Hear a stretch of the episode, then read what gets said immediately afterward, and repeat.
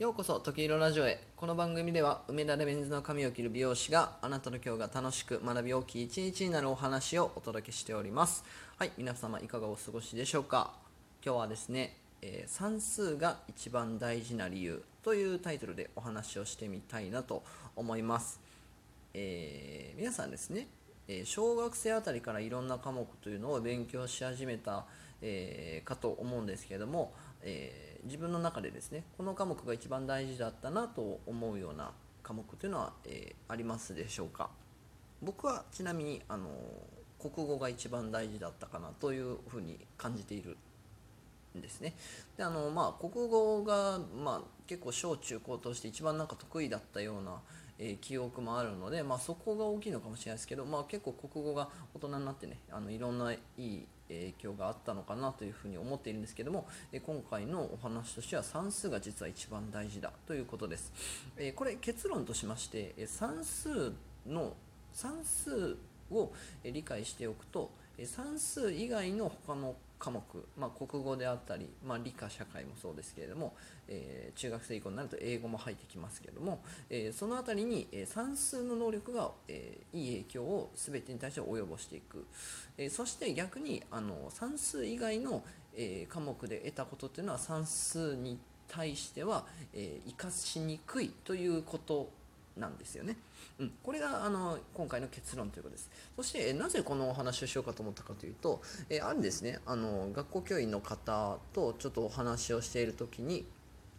まあ、この方はあのーえー小さい頃小学生まあ、小学校低学年の間で、えー一番大事になる科目は国語だというお話をされていたんですよ。今回のタイトルと少し違うんですね。国語が一番大事だということをお話しされてました、えーこれなぜかと言いますと、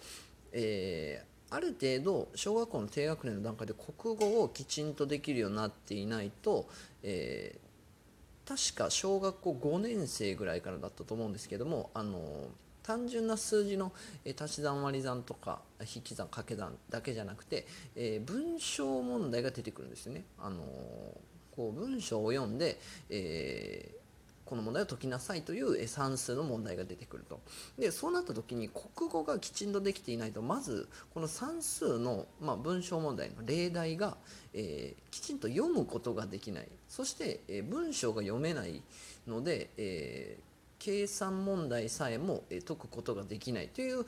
ことになってしまうから国語をまずきちんとやれておかないといけないということをおっしゃっておりました。まあ、僕はあのその教育の専門家ではないのであのあそうなんですねということで、お話を聞いていたんですけども片や、えーまあ、よく言われるそのお話としては、えー実は幼少期にやっておく勉強は算数が一番大事だという説もあるわけです。なので僕はちょっとこの教員の方のお話と、まあ、こういった一般的な考えというのを、えーちょっと自分の中で混ぜ合わせて考えてみてあやはり算数が大事だなという結論に至ったわけです。なので今回はこのお話になります。これなぜかと言いますとですね算数で、えーこと全体という、えーちょっとこれはあの僕もあの新たに勉強した部分なんですけどそのこと全体という、えー一番大枠の概念を算数においては理解しておかないといけないんですよね。で、えーそれを理解しておくと、えー国語でいうえー文章の中での一つ一つのキーワードと全体の文脈という、えー関係性にこの算数のこと全体が国語でも置き換えることができると。なので算数で、えー大きな概念を理解しておくと国語の文章が読めるようになるんですよ。でそうなればあのーその後ですね算数でさらに文章が出てきた時も、えーその国語ができた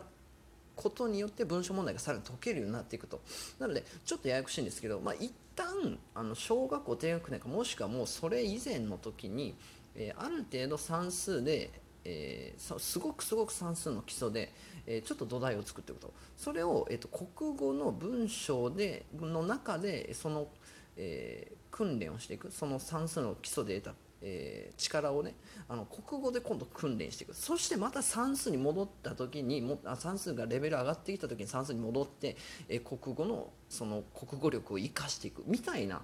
えー流れになるのかなというふうに僕は考えたので、えー算数が、えー一番大事な理由としてはですね。あそうですね、あのー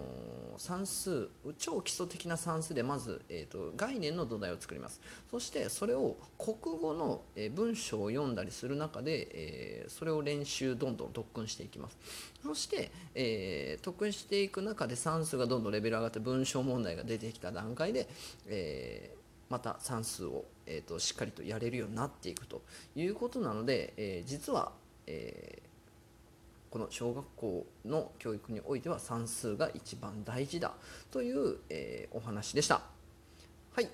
えーでは今日も最後まで聞いていただきありがとうございます。良い一日を。